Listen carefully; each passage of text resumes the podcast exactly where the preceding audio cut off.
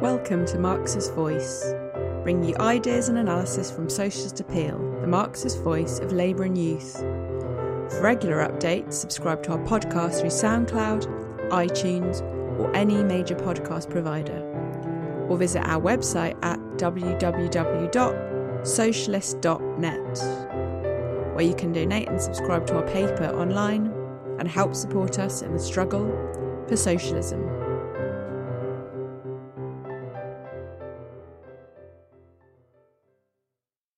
So, consciousness, which is, there can be nothing really closer to ourselves than our own consciousness. And yet, it's like the deepest mystery of all existence that we have. It's the sort of, it's the, it's the question of questions for philosophy, the problem of problems, as they say. Uh, it's something that even the world's most advanced scientific thinking really struggles even to have a basic understanding of. Um, and for materialists, which is what Marxists are, um, as um, was discussed in the last session, it is um, perhaps the one stumbling block, or is seen as the one stumbling block for materialism. Because to reduce things to simply matter seems to leave something out of the equation when it comes to personality, when it comes to feeling and ex- and uh, experience. and um, there's a, a a cognitive scientist called Douglas Hofstadter who has written a lot about this, and he has written a book um, in which he t- he tries to deal with this conundrum. Being a scientist, he's also a materialist. Um, this strange conundrum where, as he said, as he says, this is a quote: "Do dreads and dreams, hopes and griefs play any world in the ro- any role in the world of physical objects? Do such pure abstractions have causal powers? Can they shove massive things around, or are they just impotent fictions?"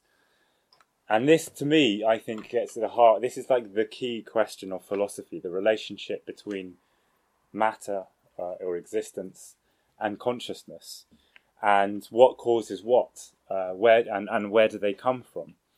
Um, and it's not just a riddle of uh, that kind, but to me, to really understand it and to see why it is such a riddle, you have to understand that it's it really is the fundamental question in philosophy.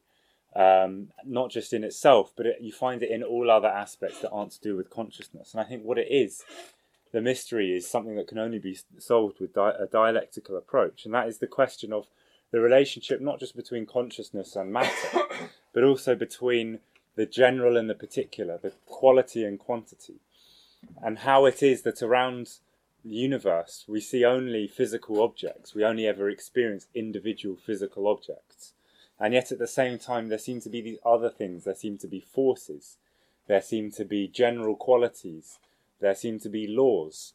And yet we can't find those laws, we can't see them, we can't pick them up and examine them.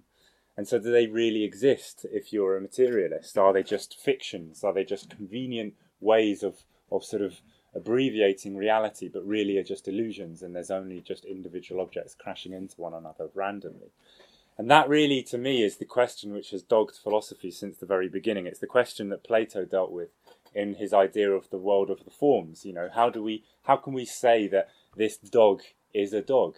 It's just an individual physical object. It's different from all other dogs. Isn't that just a prejudice? And in order to resolve that, he said, and this shows the link between this and consciousness. He said that's because we have an a priori knowledge of perfect ideas of which all the material objects we find are poor reflections of, are flawed, partial, one sided reflections of. And that's how we know that this is a, particular dog and not just a, a, random object in front of us. That to me, I find this problem, this, this difficulty in resolving the concrete and the general, the laws and the particular objects that are uh, seem to be manipulated by laws, if you like. That trouble in, in, in um, bringing those th- two things into connection with one another is the key problem for philosophy. And I think grasping it will help us enormously in understanding what consciousness is. And it might seem to be um, something of a luxury to debate for Marxists to debate this thing of what is the I, what is the self, uh, what is this sense of feeling, of emotion, is it really there at all, that kind of thing. But I don't think it is. Um, not only because it is a deeply fascinating question in itself, which obviously gets to the heart of our own human existence as individuals, but also because to be able to answer this question materially would be a revolution in human thinking, and also um, it would help us to um, answer those those uh, sort of key criticisms flung uh, both at Marxism and any kind of materialism, and that that is that question of personality, of you know, sort of some sort of elusive sort of you know quality to things that you can't actually see, you can't touch, um, but and yet seems to be obviously there. Um, you know, is there an I? Is is you know is that that is the thing that is flung at materialists by idealists. They would say, well, yeah, you can explain, you know, the synapses firing in the brain. You can explain electrical currents moving through the brain, but you can't explain feeling. You can't explain why, what personality is, what a sense of self is. And similarly, we get the same accusation with historical materialism. In other words, when we describe society as subject to definite laws which operate through history, and fundamentally is coming down to economic processes which determine the overall movement of society.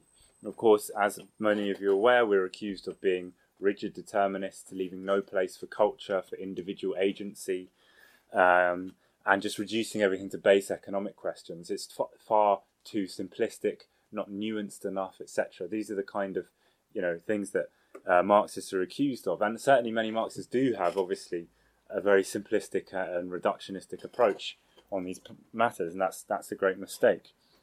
And I think if we can show how, on the one hand, it's true that everything is material, uh, and that in terms of society, fundamentally things are determined by economic laws and processes, but at the same time, there's still a role, um, there's still something unique or distinct about consciousness, culture, etc.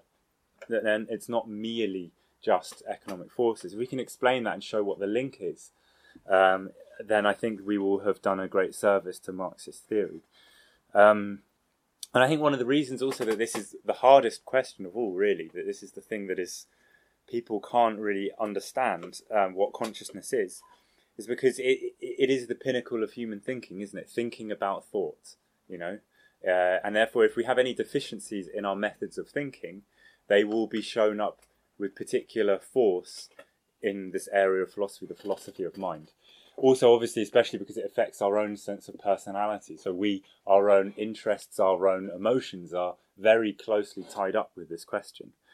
Um, and um, it's, it's for that reason a very difficult one to solve. Whereas, for example, to understand what the sun is made of or why earthquakes take place, you can have a quite a flawed methodology of, of, of thinking. You can have quite a flawed logic, I think. You can still kind of grasp, at least on a superficial level, what you know is happening when the sun burns, what is happening when the ground shakes.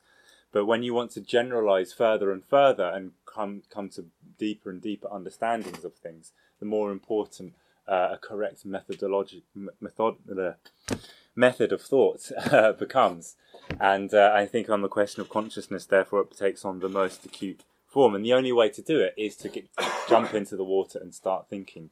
You can't sort of think about thoughts without also thinking. If you see what I mean, Hegel made that point. He said it's it's like trying to sort of um, learn how to swim without actually swimming. You know, it, without like reading a book about how to swim. It's you can't actually grasp consciousness without being consciousness, without without being it and going through all of its processes. And again, that makes it in a certain sense much harder because we can't step back from it so easily.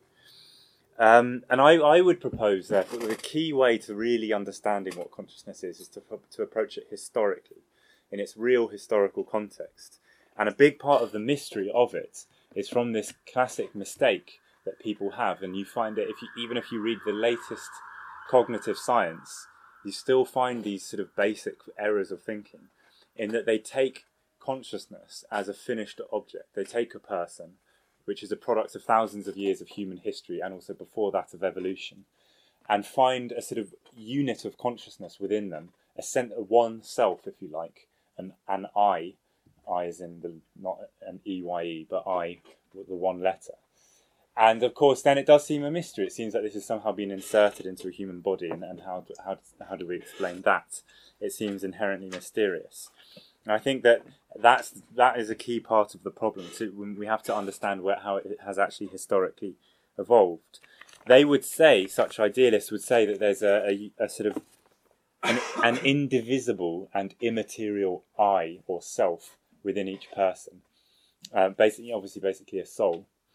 Um, and, uh, and and and they would say that you know quite clearly you can have other objects, material objects, which have many of the same functions as uh, um, as a human brain um, or the nervous system, but clearly there's no there's no there's no being inside it. There's nothing that feels. So, for example, you can have a robot or a digital camera which can register photons in the same way that our eyes and uh, retinas and nervous system do, but doesn't really see anything. It doesn't feel it. It doesn't, you know what I mean? There's no internal life to that object.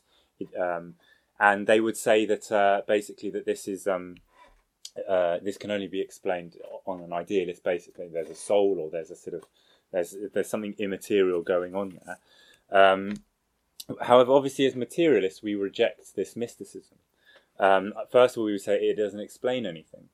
Uh, really, like all for me, like all idealist explanations of things, it's not actually an explanation at all. It's really a label for our lack of knowledge, the fact we haven't conquered an idea yet. It's it, it's like a signpost pointing that we haven't yet grasped consciousness, and that's true. Um, but it doesn't mean that their alternative is an explanation. Similarly, like like to say that the universe was created by God to solve the riddle of, of a first cause, or you know, or is there an infinite chain of causes? That's not really an explanation. You haven't explained where God came from, what motivated God to cause the universe, and similarly, um, quite why um, we would have. Uh, uh, if there's an indivisible, a simple soul, as Plato would put it, just a sort of in, you know, not not composed of different parts, but just a one spiritual entity, or as Descartes also would have explained it. Then, how do we explain the differences in personality that we have? How do we explain our different drives, uh, and, and and also why are these mysterious objects of souls motivated to interact with the world, to be so emotionally tied up with all of the movings and shakings of the material world? Why would they care about it? What has motivated them to enter into the world of physical objects? All of these questions it has to have to be left out. It just has to be you know oh well it's just a soul and my soul is different from others just because it is. It's a different soul. And you can see how the limitations therefore of this um, approach it doesn't really explain anything. It just says it's a mystery essentially. And um, also we can use science. Uh, it would be wrong to say that science has discovered nothing about consciousness. Um, we can i mean it seems for me quite obvious that the brain and the nervous system are directly causally linked with the mind, and it would it would seem absurd to deny that. Um, obviously, if you destroy someone's brain, they immediately stop thinking. Um, and again, quite why then a spirit, a soul, would inhabit that body and would only decide to vanish if the brain is destroyed or if the blood stops flowing to the brain, but wouldn't do so if an, if a hand were chopped off, for example. What you know, there's obviously a, a material causal link there that makes it that way and not another way. Um, and I suppose they could say, oh yes, well when the body dies, it flees. But again, that leaves open the mystery of why has it decided to inhabit this body, and why does it feel it has to flee, uh, and where does it go to? It's again the whole thing is is mysterious. Um, and actually, there's a better example we can give than than just a brain being destroyed, which would be uh, brains that have been partially destroyed. In other words, like a lobotomy or um, someone who uh, you know has had brain damage of some kind where we can see very clearly that their ability to thought, to think, their cognitive abilities are restricted. Um, uh, they they can't think in the same way necessarily, and yet we would still say that there's still a person in there. There's still a soul, if you like. There's, we wouldn't say they're no longer any. There's zero consciousness there now, and it's just nothing. Um, and so clearly, there's some very direct causal relationship between the brain, the nervous system, uh, and consciousness that can't be is explained or grasped in any way by, by saying that the consciousness is, is just a sort of spiritual entity. Um, neuroscientists also have um, been able to show how different parts of the brain are responsible for different kinds of thinking, and that can be demonstrated in a scientific manner. Um, probably you're familiar with these these uh, some of these experiments, um, and uh, interestingly, also, although I think just a, a, a, merely kind of scientific approach to the brain, In other words, one that leaves out philosophy, one that just approaches it on a sort of part by part basis, if you like, wouldn't grasp what consciousness is.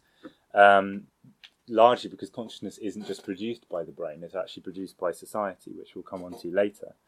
But anyway, although such a thing can't grasp consciousness itself, um, it's very interesting to see how the developments of neuroscience have shed light upon what distinguishes consciousness from computer thinking, if you want to call it that. For example, they've noted that the structures of the brain have a much more fluid and integrated character than do computers. Um, where you know the whole thing kind of thinks collectively, and different parts of it can substitute themselves for others in a way that you obviously don't have with computers, which are much more rigidly defined, and also which are much more sort of like separate parts, sort of stitched together, basically. Um, and and that has been shown by the actual structure of the brain, and that reveals something about the the, the difference and the, between consciousness and computer reasoning, uh, and uh, and that is a problem I will come on to a lot, uh, uh um, talk about a lot later, and. Um, uh, similarly, uh, those with greater metacognitive abilities than others, which means our ability to think about thoughts, which is, is kind of like the essence of thinking, um, what makes us conscious as opposed to animals is, is not so much that we sort of are conscious of the world around us, but that we're conscious of ourselves, can think about ourselves and our role in the world. That's really surely the essence of consciousness, to be self-aware, and that's that's known scientifically speaking as metacognition, one's ability to judge your own ability. So your your ability to correctly say if you're good at this or that, basically, and that I suppose is a rough measure of intelligence. And they found that those with better metacognitive abilities in experiments, those who better judge themselves, what they're capable of, etc., have a larger uh, prefrontal cortex, which is a specific part of the brain. Um, so, um, and, and this interestingly parallels certain ideas of Hegel, who developed the idea that, you know, um, con- that thinking really um, is, is, is, is a sort of loop like process, which has also been developed by this guy Douglas Hofstadter, who I mentioned before, who developed the idea that consciousness is a loop, is a feedback loop. Well, Hegel really first developed that idea. Um, that it's all it's a sort of an enclosed process, well, not totally enclosed, but one that refers back to itself, that develops itself, um, and uh, and that really is surely the nature of consciousness. We we learn, we we understand ourselves better, we we judge ourselves, we assess what we've done, in order to to then grow and become more intelligent and do things better in the future. Um, so science has actually shed a certain amount of light on consciousness, and I think has, has demolished the idea that uh, the brain is somehow not responsible for thinking. But um, nevertheless, such an approach quickly hits a barrier. I think it only goes so far. It provides clues, but it doesn't answer this mystery of what the I is, what emotion is, what meaning is uh, and where it comes from, what this sense of personality, this sense of self, and why a robot that can perfectly mimic, like this computer the other day that apparently tricked people into thinking it was a 13 year old Ukrainian boy. Um, and that, that was, you know, has apparently passed the Turing test, which is where, you know, if you interact, if you ask a computer questions, it, it, its responses are so realistic, um, including sort of flawed in the way a human would be flawed as to as for you to think that it's a, a, a person. But we want to say, well, that's not conscious, though, is it? It's, it's, it's a set of algorithms, it's a set of predefined rules, which are so complicated and so well done, they're convincing. But there's no internal life to it, right? There's no sense of self that that computer has. That's what we want to say. Um, and so, how do we answer that question? Uh, and I, idealists um, uh, would say um, that and in a certain sense, they have a lot of um, they have a point when they say this. They point out that electrical signals, for example, in the brain, surely can't be consciousness. That synapses firing off. How how can you look at a synapse and say, well, that's you know one part consciousness? Um, although obviously the most intelligent scientists don't say that, but they do have something of a point when they say this. And they would say things like, for example, there's a famous thing where they would say, well, if you look at a brain scan, uh, you can't know what someone's thinking about, and you certainly can't experience someone's thoughts by having a fully comprehensive scan of their thought. And how, how can you therefore explain what consciousness is? You can examine all of its physical components and reveal them for what they are. But you're not, um, you never experience their sense of smell, if that's what they're having, or their sense of, of um, you know, uh, their emotional content to what they're thinking um, at all. You can never have that. and therefore they would say that um, there's something elusive that science doesn't grasp, doesn't get at. I think that they they have a point, and it, it reveals the limitations of certain scientific approaches, what we would call reductionistic approaches, which is still very prevalent in science, although some scientists um, can see the problems with that and have moved towards more of a dialectical approach. Um, but nevertheless, um, reductionism is, is very prevalent in science, and it's similar to what Marx and Engels criticized as mechanical materialism, like the first wave of materialism um, in the sort of 17th century um, and 18th century, where um, they pointed out that it was it was a passive understanding of consciousness that was merely an object, if you like, for other objects, just something pushed around by the material world and had no independent role. Um, and, and, and reduces things particularly to their component parts. You know, it's like when people say silly things like, uh, as we'll probably hear many times in the next few weeks, oh, football, it's just a load of people running around on a, on a patch of grass kicking, kicking something around. That's what people will say. You can see Julian nodding there, he obviously agrees with that. Um, or you know the finest piece of music. It's it's you know it's just uh, it's just you know vibrations.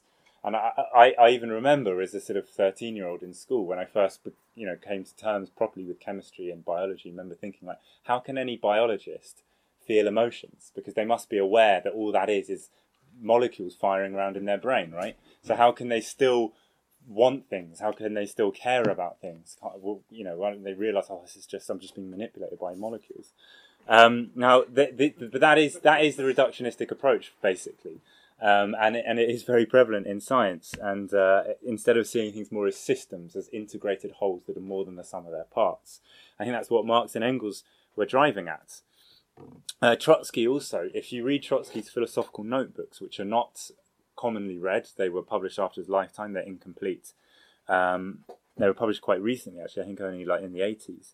And um, there's real nuggets of wisdom in there that actually um, anticipate the most recent developments in cognitive science, like, for example, with this man Douglas Hofstadter.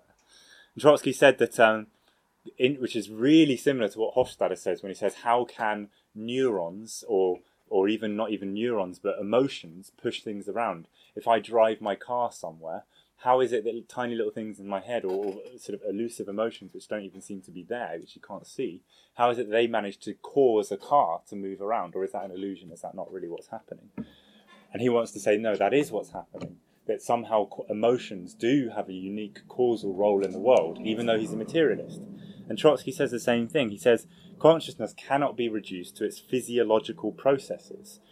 It must have its own laws that are independent of the bodily processes Otherwise, it would confer no advantage to any animal and would be a costly waste because obviously the brain takes up a lot of energy, the human brain particularly so.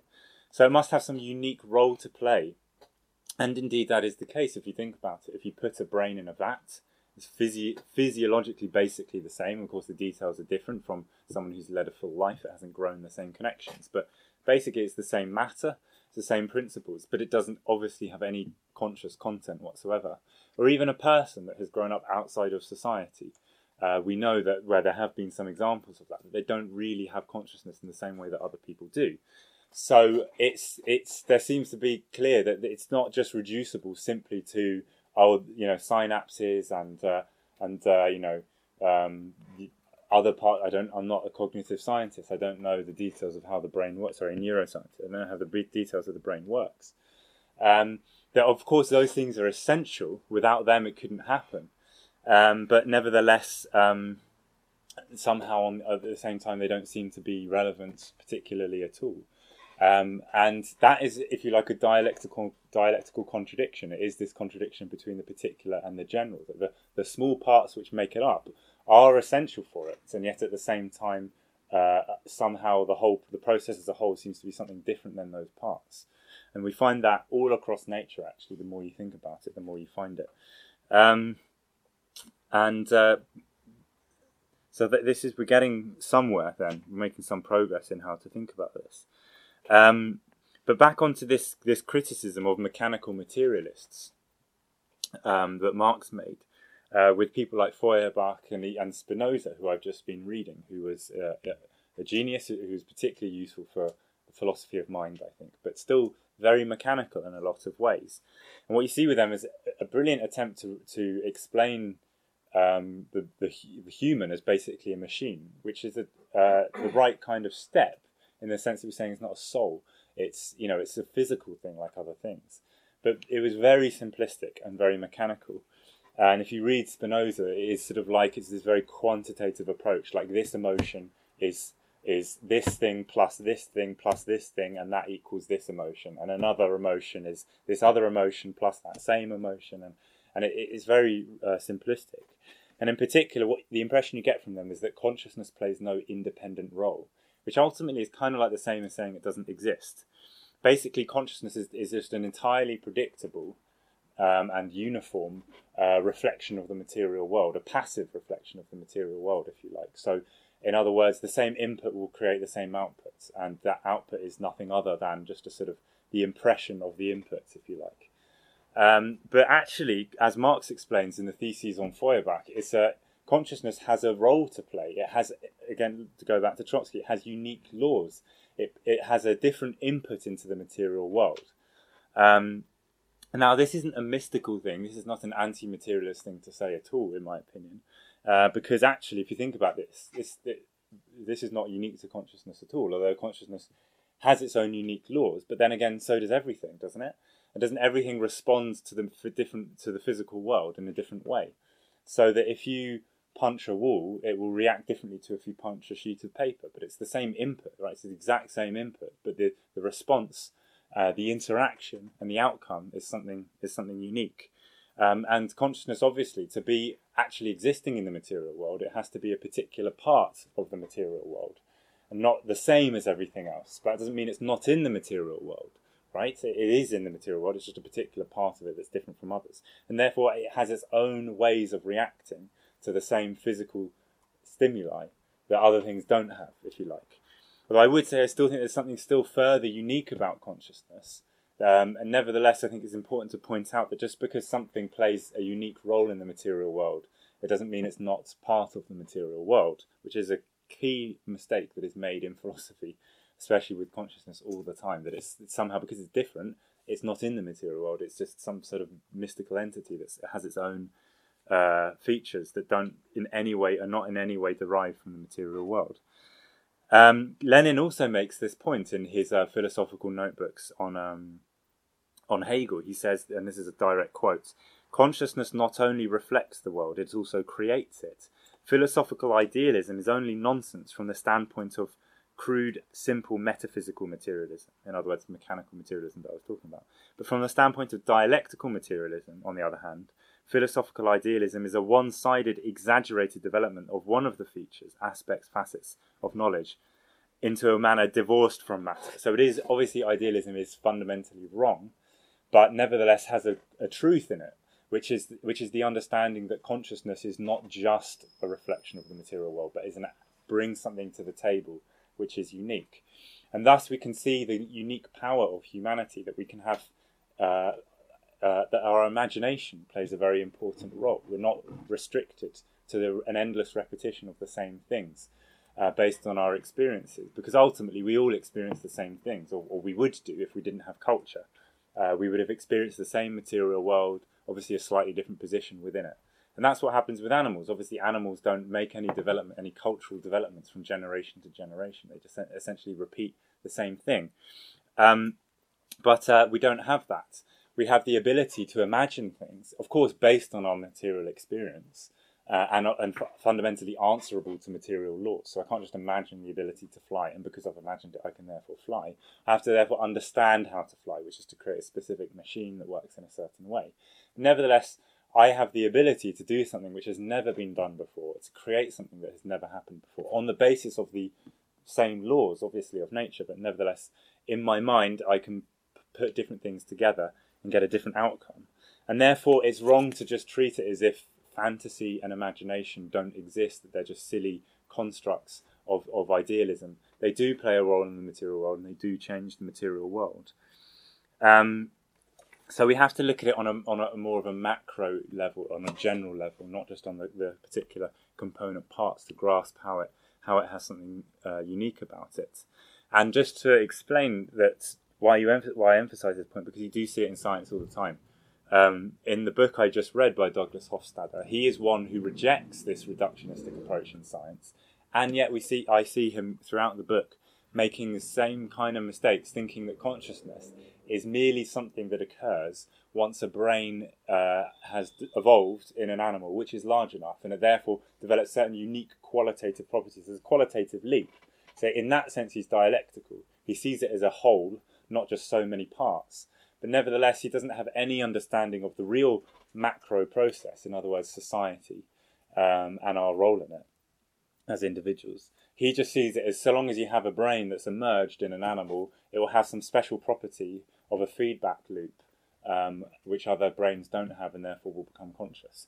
And in another article I just read in New Scientist in the last week, um, it suggested that consciousness is, a, in, to, to directly quote it, a weird byproduct of a brain that has developed such a level of complexity. Um, and it had to have error. It was when a brain develops the ability to correct its own errors, right, and which is just a sort of mathematical kind of potential which computers can do as well, to sort of sift through the data and just identify an error, something that's gone wrong. There's an automatic process with no consciousness within it. But once that happens, as apparently somehow a weird byproduct, consciousness emerges, which to me is, is so stupid because it doesn't even dwell on what consciousness is in itself. Because consciousness in itself has a content. It's not a, it's not a, it's not a certain kind of matter. It's not like a, a, a, a um, like bile which is oozed out of an organ, which I think someone described that as. Someone originally thought that. It's not, you know what I mean? It's, you can't pick it up. It's not a certain property in that way. It, it has a content which is which comes from outside of the brain. In other words, we think of things which we are motivated by. We think of our own real experiences. We think of you know all of the complexities of life. And in order to be able to do that, which animals can't do, we have to live our life in a different way, obviously, and that's that's the kind of the key thing. But to imagine that a brain can just sort of have a certain complexity and just just start start thinking, thinking about what and why, what you know, that's that they don't even begin to ask that question. So it is important to highlight this this problem. Um, Marx obviously pointed out that society is not merely an aggregation of individuals. It's not just so many atoms. It is uh, a structure, if you like. It's a it's an organ. It's a body with different parts that are dependent on one another, one another, and interact with one another. And um, in doing so, if you read the 1844 manuscripts, which are um, very interesting, very incomplete, and I think there's some ideas there which are a bit clumsy. Um, this is never published in Marx's lifetime, um, but there's some amazing nuggets of wisdom in there. And I particularly like the section where he dwells on humanity as part of nature, which again seems obvious perhaps to us in this day and age, but it's something that philosophy has had a profound difficulty in coming to terms with. Philosophy always treats it as subject versus object. Object is material world, and subject is you know consciousness, and that there's a complete dichotomy between the two. But Marx explained no, uh, the subject is also an object. It is part of the world of objects. We are physical beings, and as such, we are suffering beings. And here you have the dialectical elements, the contradictory elements, which you don't have in earlier materialism, which treats us as just sort of inert objects, just sort of like machines that just sort of move around for some reason. Marx explains the dynamic, the driving force in it, the living aspect of matter, which is to say that he, he points out that a, a, human individual is a suffering being because it is an objective being, not a mysterious subject, not a spiritual entity, but a product of the material world. It is therefore dependent on the material world. It has to breathe constantly, has to eat, as do other animals, obviously. And for that reason, we have to go out into the world and daily interact with it. So that's what makes us subjective. In other words, we have a will, we have an interest in the world. And it's also from that that we have society because that forces us to enter into definite relations with other people at a certain level of development. Um, if we didn't have to eat and breathe, obviously we wouldn't bother doing that. No one would ever go and work for Tesco or any other person, right? You would just, why would you do it? You have to do it because you're a, a limited and suffering being, right? Uh, it's built into our, the nature of us that we need to we need to constantly um, adapt. We need to constantly consume uh, the material world around us, and that from therefore from the the contradictory and partial nature of the part, in other words, the human individual, you have the whole getting a certain necessary structure to it. Therefore, not the whole of society not just being a collection of people who you know who you can call society if you want to, but no, society is has an independent laws which are different from those of the individuals that make it up. Because people have to enter into relations, because if you like, they're a chip off the block, they're a part of the whole. They have their own history. They come from society too. Obviously, they haven't just popped into the, the material world, which is another thing you get a sense of when you read philosophy. They just take the human individual as if it just emerged and is and it totally independent and just sort of thinks because it feels like it. No, we we are products of society. Obviously, we're born from two human individuals, um, and we are dependent, therefore, on society, and we rely on society to get our food, etc. And therefore, society has a necessity to its shape. It's not an accident that it has this these laws to it, that it behaves in this way, that you get uh, economic laws within it, because those reflect the fact that each individual in it is a part of the whole and has to be, cannot escape from it, really. Um, and uh, and I think that's an incredibly important grasp of, of, of any system, not just society, but any system. The parts that make it up are partial, they're limited, they depend on the rest of the system. An arm also can't exist independently of a body. It wouldn't really be an arm if it were detached from the body.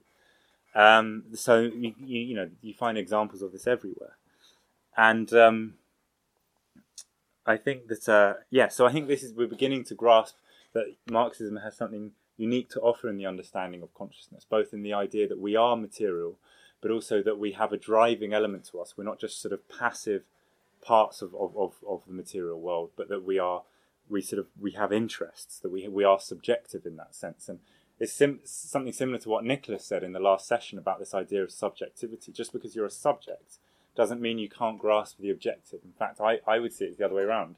Precisely because you have a subjective interest, you also have an in, uh, a need to discover the way things really work. It's our subjective interests that have made us discover laws, um, made us discover science, basically, or create science. Because obviously, we need the usefulness that it gives us. It, we, you know, it le- enables us to overcome certain problems. If we didn't have that subjective interest, then we wouldn't be able to d- develop these objective understanding. Um, and uh, I think often there's this idea that if you're subjective, if you're looking at things from the point of view of individual interest, it's automatically wrong. It's automatically what too one-sided. Of course, our thoughts are one-sided, but then we balance it, other, it out with other people's thoughts that have come from a different point of view. Um, and thus, we, we human thinking develops towards um, objectivity, towards correctness. Anyway, to, I would like to take us a step further back in this discussion, not just to the, the, beginnings or the fundamental motivations for human society, but to look also at, at, life itself, which I think is a very interesting question. I think that the, the mystery of life also is very analogous to the mystery of consciousness. And life is, in terms of philosophy, the mystery of life is to dead matter what consciousness is to um, unconscious animals. Basically, you know, it seems it seems a mystery. How is it that sort of you know dead matter, like this table, for example, or any other, like a rock, for example, how is it that that suddenly develops an animating force, that it lives? And what is life?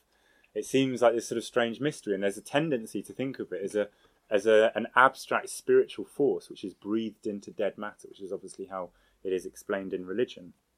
And again, it's that problem is a product uh, product of looking at it in a, a finished form, in other words, looking at already existing living things and comparing them with completely dead things, dead objects that have never lived. The reality is it should be looked at um, as a process and as, as one of many steps along the way. And if we do that properly, we'll begin to see actually there's no there's not such a clear dividing line between life and non-life, and we can also see there's an element of life in what is not living, which may sound rather mystical but, it, but I think is absolutely correct. Um, Spinoza uh, grasped this in a brilliant insight when he said that um, all things, not just living things, but all things persevere in their existence, and they will only cease to exist if something else destroys them from outside. That's a little bit mechanical because, of course, that's not quite true. because in their perseverance, things also extinguish themselves, and it's not just about something from outside happening to, to destroy you. You know, the sun will eventually extinguish itself precisely through preserving itself.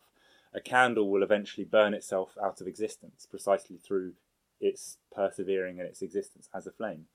You know, so actually, it's a bit more two-sided than uh, Spinoza presented it. But nevertheless, it's a brilliant insight because he, he, he develops the idea that matter itself is, in a certain sense, alive. It's obviously not literally alive, but that it has certain characteristics.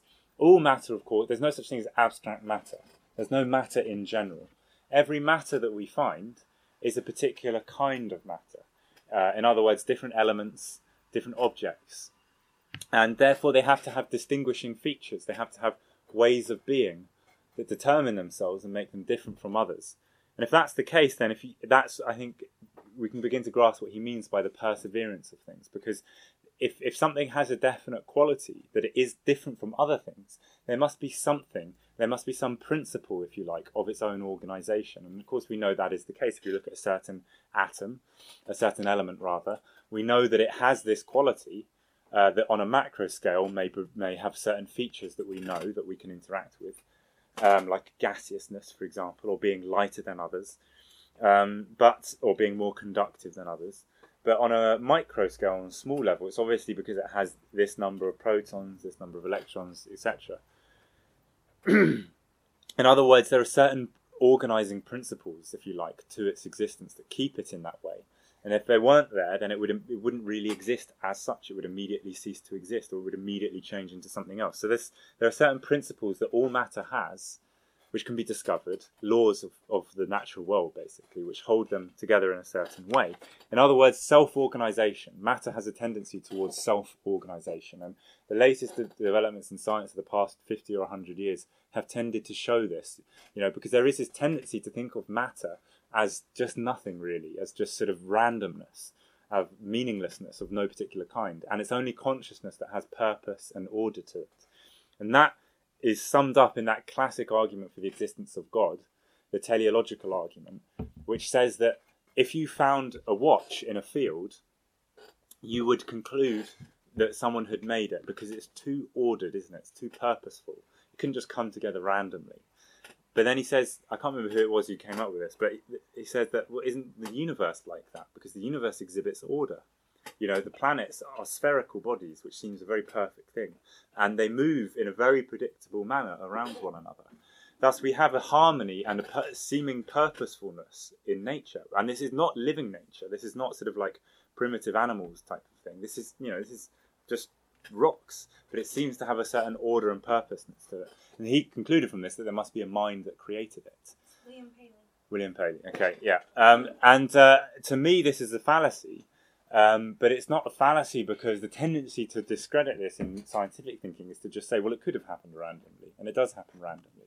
And to me, that's a bit of a limited way of looking at it. A random, yes, in the sense that there's no definite purpose behind it, there's no pre existing idea which created the solar system or anything else. But there is a link between consciousness, to me, between consciousness and these basic forms of matter. And many people will see this as a kind of almost a spiritualistic look at, the world and not a materialist one, but I would disagree with that. Trotsky also was accused, I think, by Burnham or one of the American Trotskyists who ended up becoming, moving to the right and breaking with socialist ideas. And he accused Trotsky of being an animist. In other words, someone who thinks that ordinary matter is invested with spirit and you can see why he would think that, because dialectical materialism does say that all things move and have driving forces behind them. They're not just inert. And that seems to me to be the only way to link consciousness and, and, and even life with non life. And um, uh, the latest developments in, in science, again, do vindicate this. There's a book that came out only two years ago by someone called Addy Pross, who is a professor of not of biology but of chemistry but increasingly there's a link between biology and chemistry.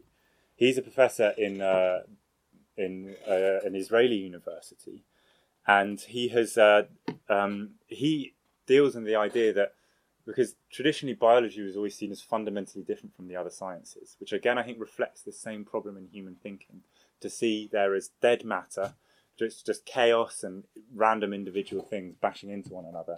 And then there's the more spiritual world of ideas and forces and sort of meaning, etc.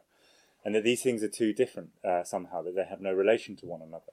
And you see that in that distinction. Chemistry and physics seen as similar and you know the same kind of laws. And then biology does have laws, but those laws are some totally different, unrelatable to the world of chemistry and physics. You know the the, the laws of life. But he has shown that actually there's a link, there's a stepping stone between them. And what he says is that uh, these are quotes from an article from him. He says the real question is how matter of any kind can have an agenda, and no less tantalizingly, how the objective laws of physics and chemistry could have transformed dead stuff into spectacularly complex, agenda driven living stuff. Recent advances now indicate that abiogenesis, which is the process of life's emergence, and biological evolution are one continuous process with an identifiable driving force, which is the drive towards greater stability. Once some replicating entity, say a molecule or a replicating set of molecules, happens to emerge, it can maintain a presence over time, even though the individual replicators may well be energetically unstable, all because of that enormous kinetic power of replication. As long as resources are available, they keep on making more of themselves frantically. But why did an early replicating simple rel- uh, system, relatively simple in nature, evolve to become so highly complicated? In other words, you know, complicated life like humanity or other mammals, for example. He says, for the same reason that picking up an object with two fingers is a lot easier than doing so with just one. Complexity facilitates the replicative process. And what governs which materials, or which available materials will be chosen along the way to further facilitate the replication process, for example, amino acids, sugars, lipids. He says, the title of a Woody Allen movie says it all, whatever works. And he goes on to explain how there's something called RNA, which is technically not living, but exhibits aspects of replication um, and also even of evolution. In other words, it's just molecules that, not for any pre-designed purpose, not because anyone was like, "Oh, design it in this way and it will replicate and that'll be good." It's just matter that happens to have this function, that it replicates itself by interacting with the material outside of it. it doesn't do so for any purpose; it just behaves in that way, and in doing so, it actually evolves because it reproduces itself and small changes emerge in the process and different deviations from the original develop, which is basically evolution. But it's apparently technically not classed as life. You also have viruses are considered by some people to not really be alive or it somehow straddles the boundary between life and non-life. So you can see that there are basic organizing principles to matter.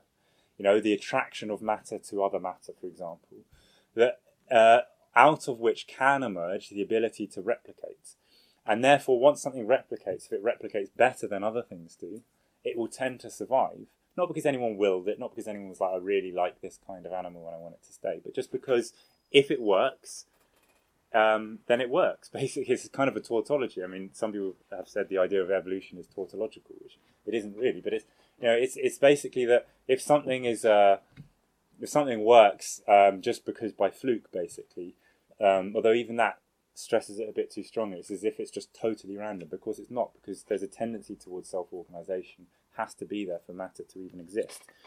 And if, if something develops that on a higher level and therefore can outcompete the others, not consciously, then it will tend to survive, and therefore you have the development of evolution.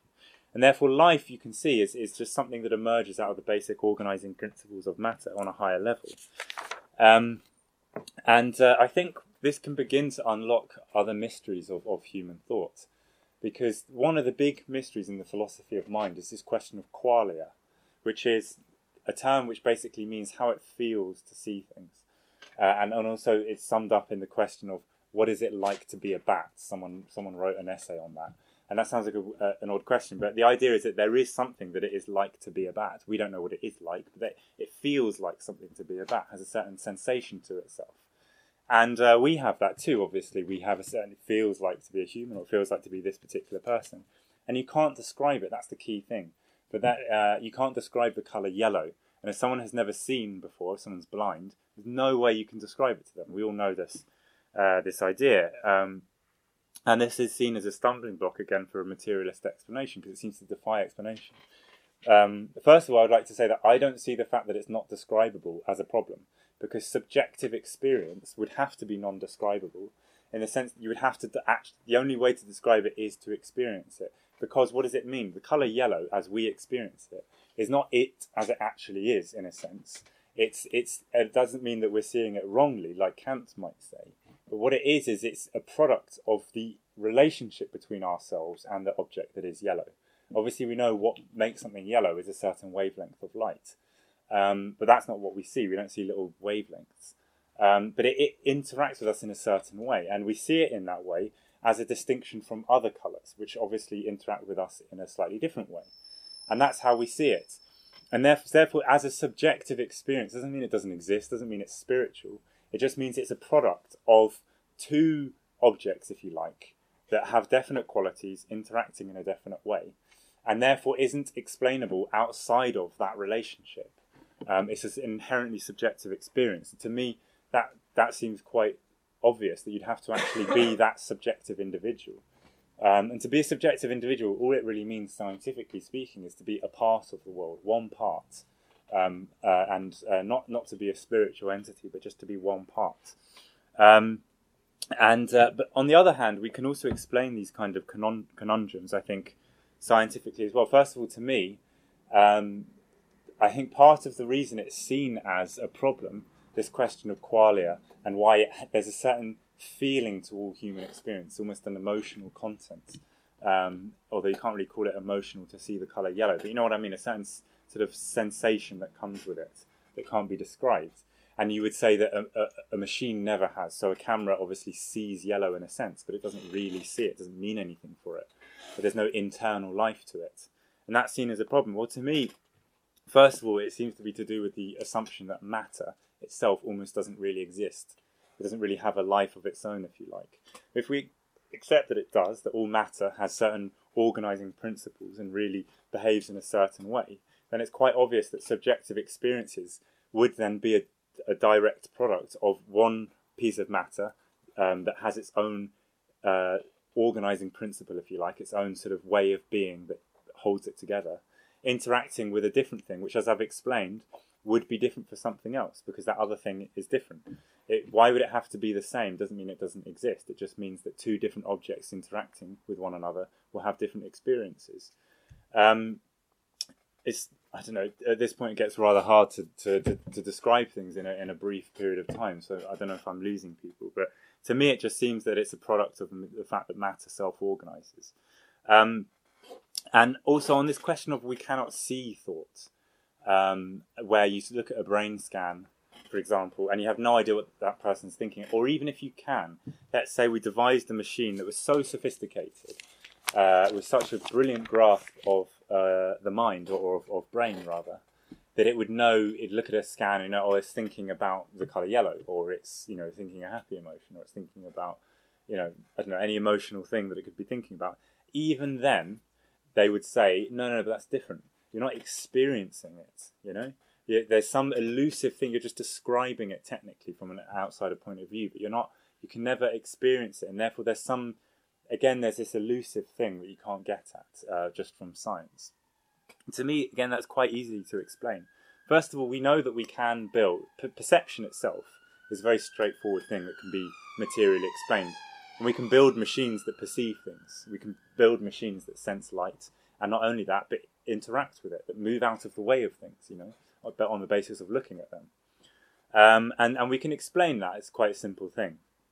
Um, so that, that aspect of it, to perceive something else, which Spinoza brilliantly described as the one object molding itself around another, if you like, which is what is unique to perception. Um, a dead object, a rock, doesn't perceive anything. If an, another rock is flying towards it, it doesn't get out of the way, has no idea that it's coming. Um, whereas a living being perceives it. In other words, it sees photons hitting its retina, but recognizes that that's not just an irritation of its retina, but is a separate object that is responsible for it, and therefore gets out of the way. So, and that's that's easy actually to explain um, scientifically. As I said, we can even reproduce it. But um, this question of, but yes, but you don't experience it when you when you build it or when you uh, scan a brain. You don't experience the emotion. You don't experience the the I-ness that that person is having the sense of self. which is always elusive. But um, I would always I would say that again that that's quite easy to explain in the sense that um, you would have to be that person to experience it, uh, and that doesn't mean that it's not happening or that it's spiritual. It just means that you're not that person. Similarly, we can feed into uh, a recording system sound, and it translates that into into uh, waves of you know of uh, electrons that mimic, that basically parallel the same uh, pattern of sound waves and that's how it will be stored. Um, that's how the sound will be stored. Now we can look at that sound wave, and I'm sure you've all looked at sound waves before, right? And you can understand it, and you can even you can even understand that that sound wave uh, is um, represents loudness or white noise or the sound of a drum or a cymbal. Perhaps you can even grasp that if your your level of understanding of sound waves is enough. You still don't hear it when you see the sound wave, do you? You just know that that's what it represents and that's because it isn't the sound wave. It isn't the sound. It's a it's a it's the equivalent pattern to it, but it's something else. It's you know it's lines on a sheet of paper. Um, nevertheless, it's very useful because if you feed that into the correct apparatus, which is built for that purpose, then that apparatus will reproduce that sound. You can feed it in, it can record it in, it can play it, transfer it back into actual sound waves. And then when that enters into your own apparatus, in other words, your sensory apparatus in your brain, and it really directly interacts with you as sound, then you have that subjective experience of it, which is the experience of it interacting with you from your own point of view. And I would say that it's the same for um, uh, uh, for such a recording apparatus. That you, you know, to look at it doesn't mean it's not happening. It just means you're not that recording apparatus. And to look at a brain scan that tells you what someone's thinking doesn't mean that there, you know, that there's some spiritual entity in there you're not grasping. It just means you're not that brain. So why would you be having that experience? You know what the experience is, perhaps, but you don't actually have it unless you are that person. To me, it's a very straightforward thing, and I think it's it's a riddle which actually, when you understand it correctly, is is not even a riddle really at all. Um,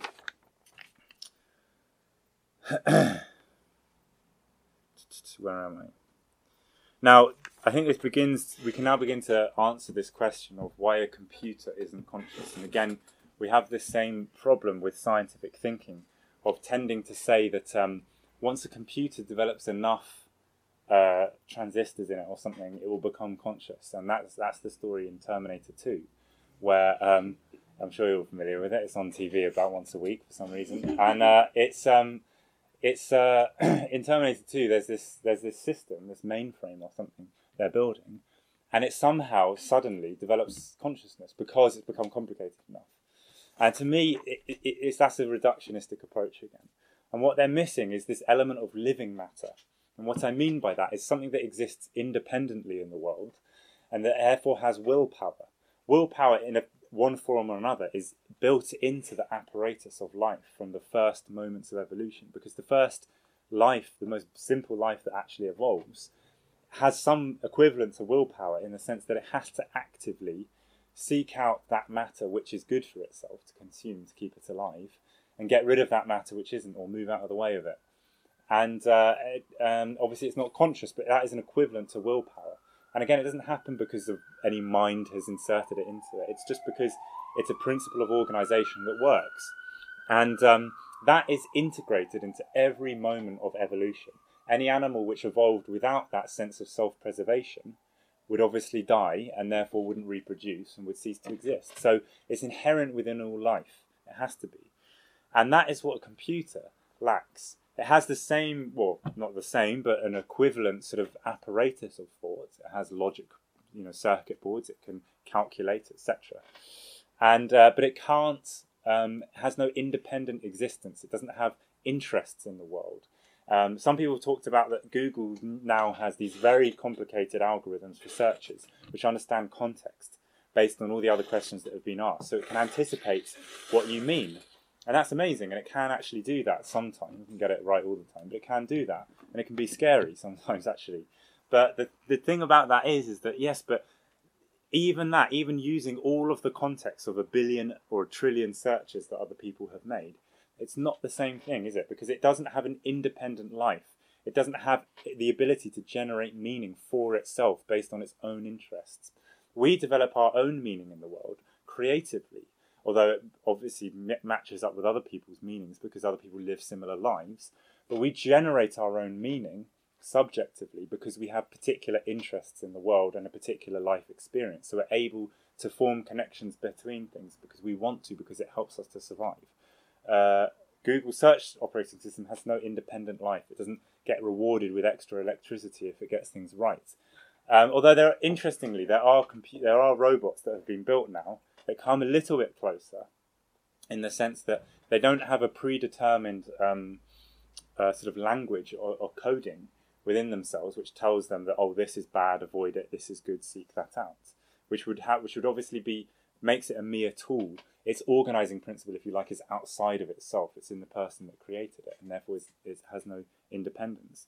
But the new, certain robots that have been made just for experimental purposes, not for use, are ones that directly experience things as they are. In other words, they don't feel pain because someone has programmed pain into it and telling you that this is bad. It merely um, senses things through a system, you know through uh, um, certain equipment, and um, and it has an interest in preserving itself, which they somehow put in it, into. I don't understand how, and therefore it learns creatively through its own experience that certain things are bad for it, but it hasn't been programmed that this amount of input of this thing is bad for you and therefore move away. So it kind of generates its own meaning from its own interest. And that seems to me to be closer to life. But it's a very stupid thing you have always in this discussion about robots that they'll somehow suddenly become conscious and overtake us. They don't, I think they miss the point is that they're tools. Another example of the silliness of this is, is, is they started to point out that robots, the most intelligent computers, are still much less intelligent than humans and in a sense their processing power is much less. And in some ways it's more, but in other ways it's less because they're very different systems. And they've said that, oh, well, it's still like 10 times less powerful. And therefore, obviously, the assumption is that when it increases tenfold, it will be as conscious as we are. Um, but the, the thing you get from this is that you always think is that, well, if they're 10 times less intelligent than we are, then why are they useful? If they're 10 times, it's like having a, a really stupid person around. Why is that going to be useful to you? Um, the point is, it's they're, they're, not. It's not really that they're more stupid than us. It's that they're different. That they're tools, right?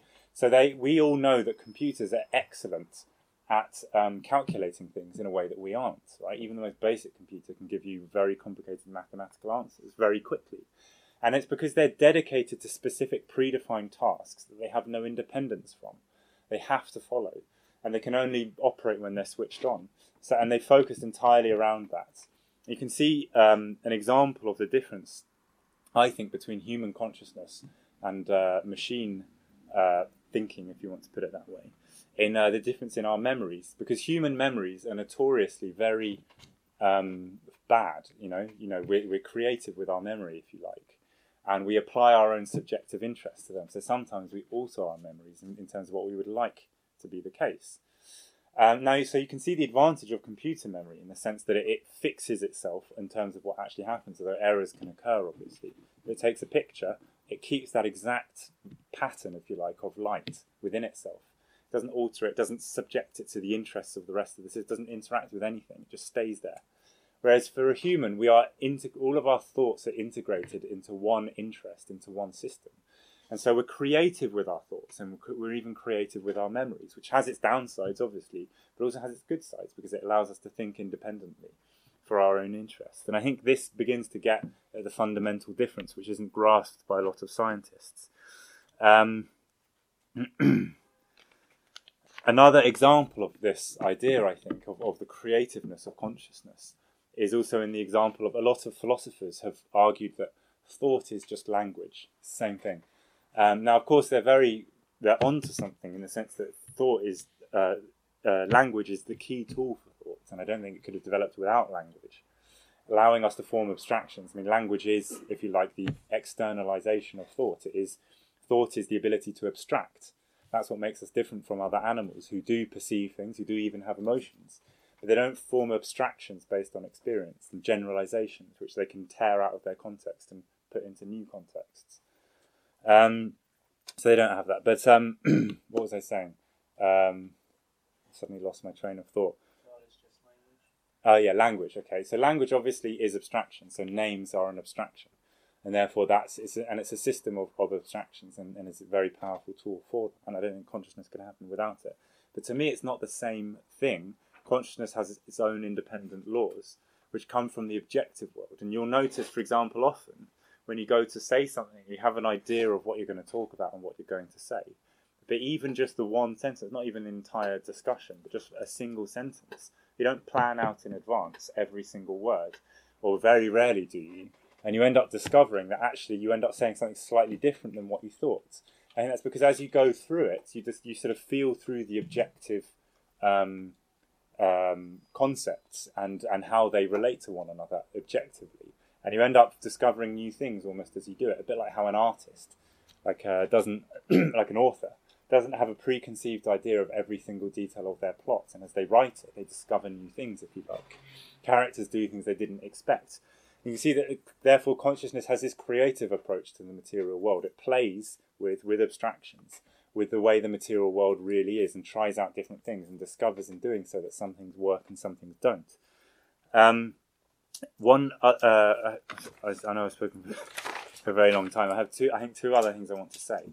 One is back onto this this guy Douglas Hofstadter, who's developed the idea of consciousness as a feedback loop. I just want to use this as an example, which is very interesting and useful for consciousness, for understanding it especially this idea that Marxists are just reductionists and have no, you know, consciousness plays no role.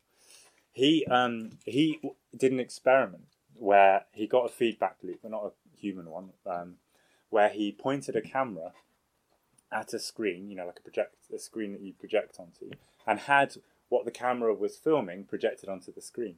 Now, obviously, if there's nothing on the screen, nothing happens because you're just filming a blank space and you're projecting onto it a blank space and nothing happens really. It's just there's no progress made, which shows I think that um, similarly with consciousness, consciousness has to have some material input.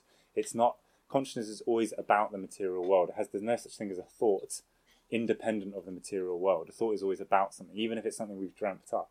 It still you know is based on real physical objects we've experienced. Anyway, what then happens if you if you put something into this frame uh, uh, that you're filming, like a person, for example?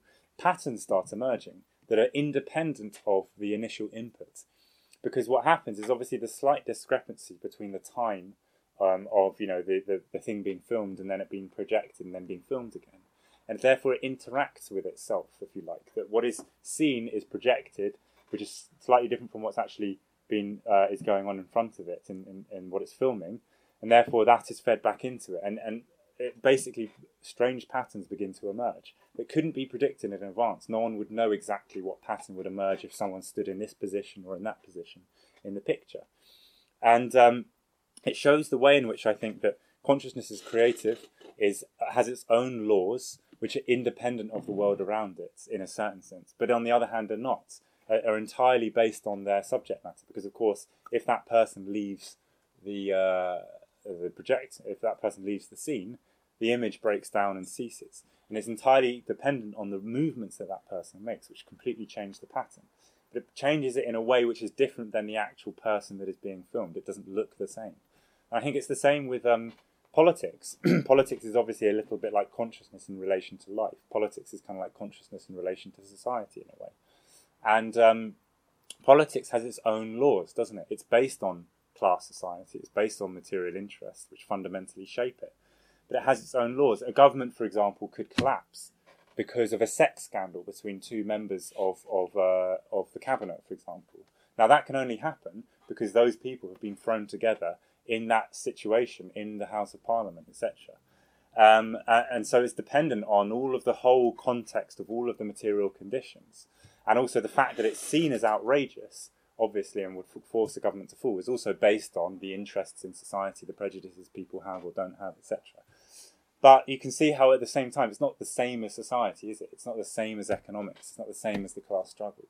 So there's a detail and a complexity to politics that you can't just see just from looking at economic laws. And I think a human being is the same. And I think that's also why we appear to be have free will, which I would say is not true.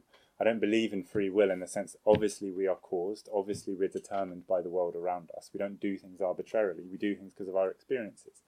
But on the other hand, it is so complicated, and in one person is condensed all of, or, or not all of, but much of human experience of thousands of years in the language, culture, etc.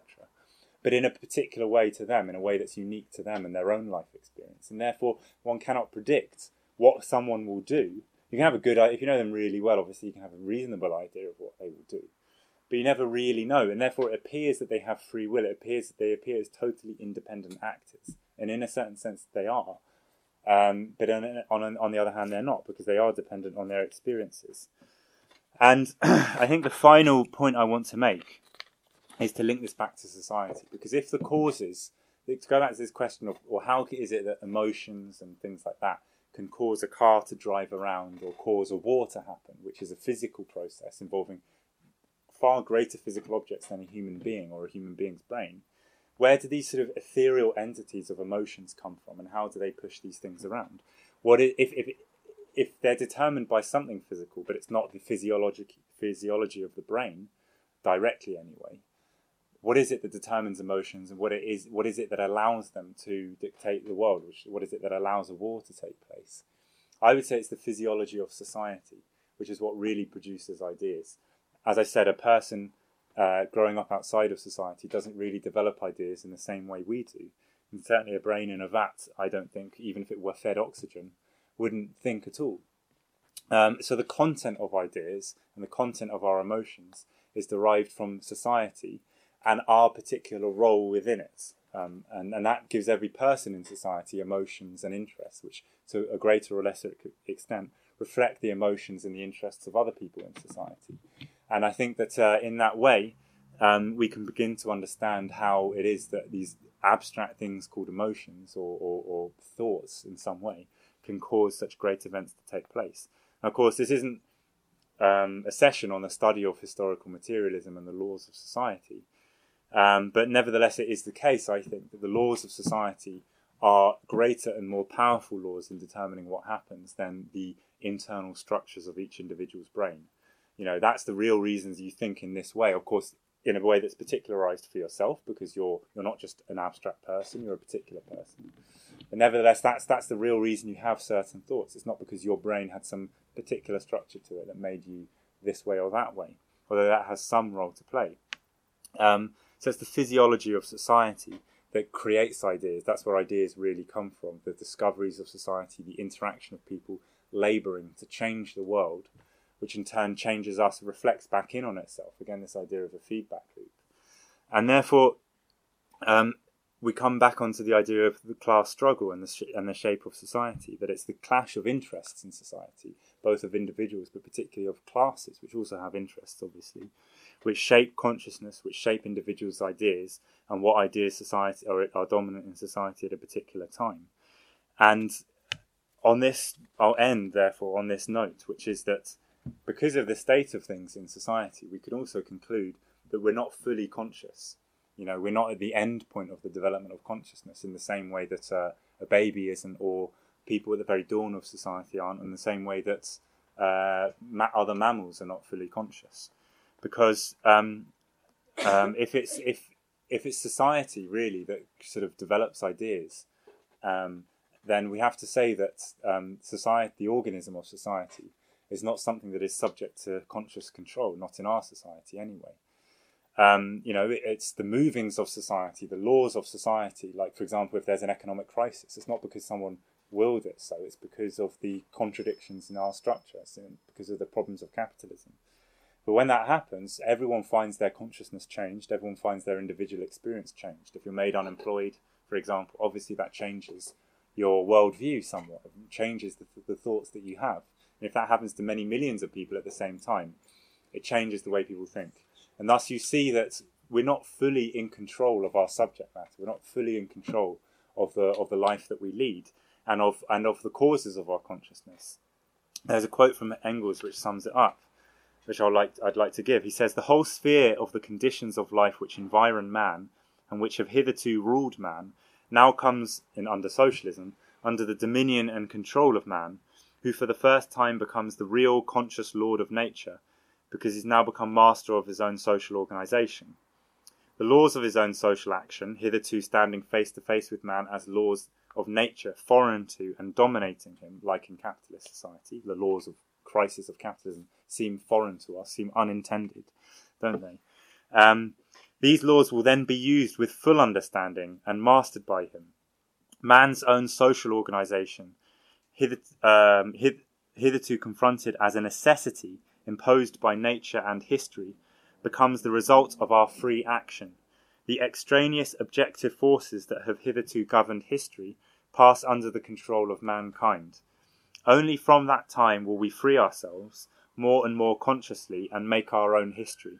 For only from that time will the social causes set in movement by us have, in the main and in a constantly growing measure, the results intended. It is the ascent of man from the kingdom of necessity to the kingdom of freedom. I'll finish.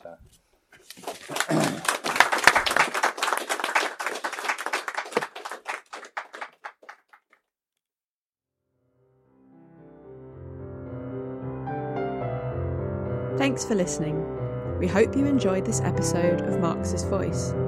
You can subscribe to our podcast through SoundCloud, iTunes, or any major podcast provider, or visit our website at www.socialist.net.